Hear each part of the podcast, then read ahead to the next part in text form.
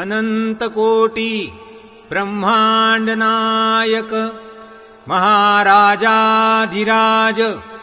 योगिराज परब्रह्म सच्चितानन्द भक्तप्रतिपालक शेगावनिवासी समर्थ सद्गुरु श्री गजानन महाराज की जय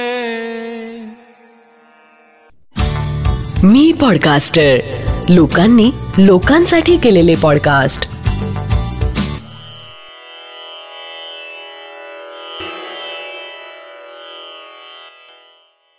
श्री गजानन महाराज की जय. श्री गजानन अनुभव ह्या पॉडकास्टचा आजचा आपला भाग आहे एकशे बावीस. असल्या सबळ निष्ठा आणि दृढतर विश्वास महाराज प्रेरणा देतील खास. जय गजानन.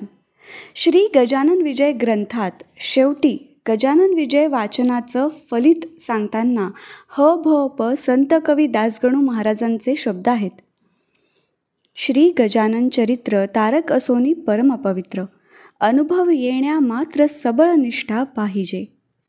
पुढे अजून ते म्हणतात हा ग्रंथ केवळ चिंतामणी चिंतिले फळ देईल जाणी दृढतर विश्वास असल्यामनी हे मात्र विसरू नका. यातील सबळ निष्ठा आणि दृढतर विश्वास या दोन गोष्टी मी माझ्या वडिलांच्या बाबतीत जवळून पाहिल्यात. वास्तविक आमचे वडील अतिशय कडक शिस्तीचे भोगते. लंडन रिटर्न देवदेव करणं वगैरे त्यांच्या पठडीत बसणार नव्हतंच. पण गजानन विजय ग्रंथानं त्यांना वेड लावलं होतं गजानन महाराजांचं. तसं पाहता माझे आई वडील दोघं मुंबईकडील. तो काळ एकोणीसशे सत्तरचा. तेव्हा कुणाला फारसे गजानन महाराज माहिती नव्हते. ना शेगाव परिचयाचं होतं. त्या काळी माझी मावशी प्रभा मस्कर जळगाव अमरावती अकोला या भागात वास्तव्यास होती. तिचे मिस्टर पोलिसात डी सी पी होते. ते गुरुदेव रानडे यांचे अनुग्रहित होते. आमच्या त्या मावशीच्या माध्यमातून आमच्या घरात गजानन विजयचा आणि अर्थातच गजानन महाराजांचा प्रवेश झाला. मावशीच्या आग्रहाखातर वडिलांनी एकदा पोथी वाचली आणि ते सबळ निष्ठेने आणि दृढतर विश्वासाने पोथी वाचू लागले. आमच्या वडिलांचा दिनक्रम अत्यंत व्यस्त असायचा.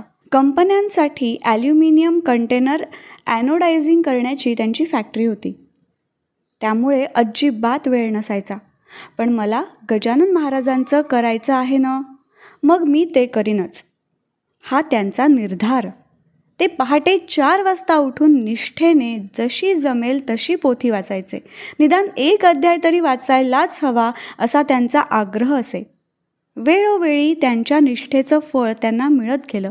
अनुभव येत गेले आणि श्रद्धा दृढ होत गेली. एकदा गजानन विजय वाचित असताना पहाटे चारच्या सुमारास डोरबेल वाजली. इतक्या पहाटे कोण आलं असावं असं वाटून त्यांनी महाराजांचं स्मरण करून ग्रंथ पाटावर ठेवला आणि दार उघडलं. त्यांना दिसलं दारात एक दिगंबरावस्थेत विदेही पुरुष उभा आहे. काही सेकंद ते पाहत राहिले. हळूहळू दुसर होत ती व्यक्ती दिसेनाशी झाली. आपल्याला झालेला हा भास की हे सत्य या विचारात न पडता वडिलांनी मनापासून नमस्कार केला दार लावून घेतलं आणि अधिकच निष्ठेने पुढील अध्याय वाचण्यास प्रारंभ केला. त्यांचा गजानन विजय वाचनावर एवढा विश्वास होता की मला आठवतं. मला वाटतं एकोणीसशे एकोणऐंशी ऐंशीच्या सुमारास घडलेली ही गोष्ट असावी. तेव्हा मी माझ्या काही कामानिमित्त मुंबईला गेलो होतो. रात्री मुंबईहून परतलो. तेव्हा माझी मुंबई पुणे हायवेवर नाशिक फाट्याजवळ फॅक्टरी होती.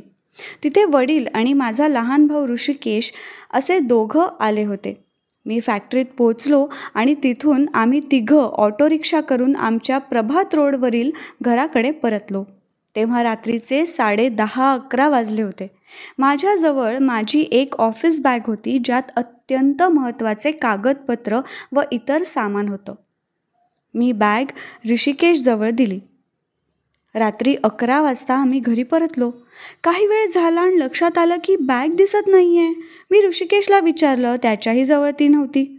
याचाच अर्थ बॅग रिक्षासोबत गेली बॅगमध्ये अत्यंत महत्त्वाची कागदपत्रे होती. त्यामुळे माझ्या मनावर दडपण आलं. चिडचिड होऊन लहान भावासोबत थोडा वाद झाला. त्याच्याही मनात अपराधी भावना निर्माण होऊन तो नाराज झाला. ते सर्व पाहून वडील म्हणाले हे बघा जे झालं ते झालं. आपण रिक्षावाल्याला ओळखत नाही रिक्षा नंबर आपल्याला माहिती नाही. पंधरा वीस किलोमीटर अंतरावर आणणारा कोणीतरी तो. आता रात्र खूप झाली आहे. उद्या पोलीसमध्ये तक्रार रिक्षा स्टँडवर चौकशी वगैरे सोपस्कार करू आपण. पण त्याआधी आपण एकतर करू शकतो ना? ऋषिकेश तू उद्या पहाटे उठून गजानन महाराजांना प्रार्थना कर आणि प्रार्थनापूर्वक गजानन विजयचं पारायण कर. बाकी पुढे पाहू. आम्ही दोघं भाऊ काहीशा चिंतेनेच पण वडील मात्र पूर्णपणे निर्धास्त होऊन झोपी गेले.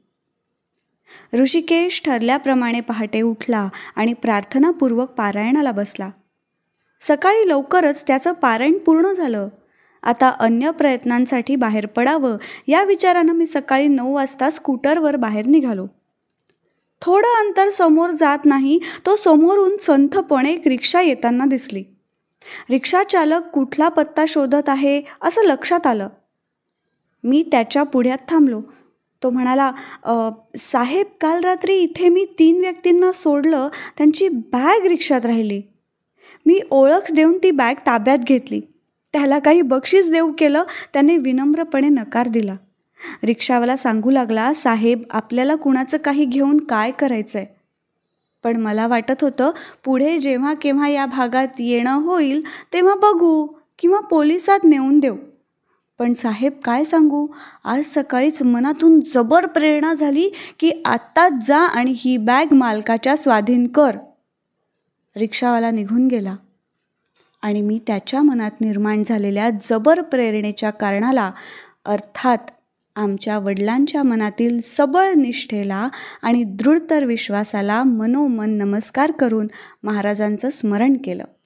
श्री गजानन जय गजानन श्री गजानन जय गजानन. जय आता आपण ऐकलात हा अनुभव आहे श्री विवेक गजानन आपटे शनिवार पेठ पुणे ह्यांचा. जयंत वेलणकर ह्यांनी शब्दांकित केलेले पौर्णिमा देशपांडे हिच्या आवाजात आणि नचिकेत शिरे प्रस्तुत श्री गजानन अनुभव ह्या पॉडकास्टचा हा भाग. हा पॉडकास्ट तुम्हाला कसा वाटला हे आम्हाला नक्की कळवा.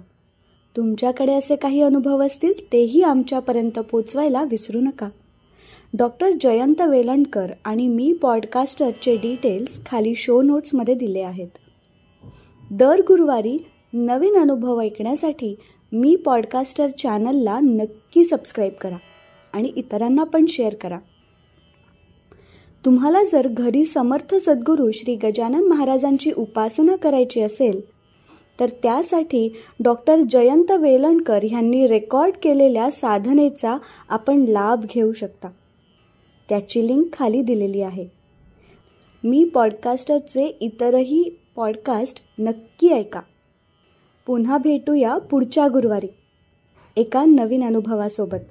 तोपर्यंत श्री गजानन जय गजानन. श्री गजानन जय गजानन।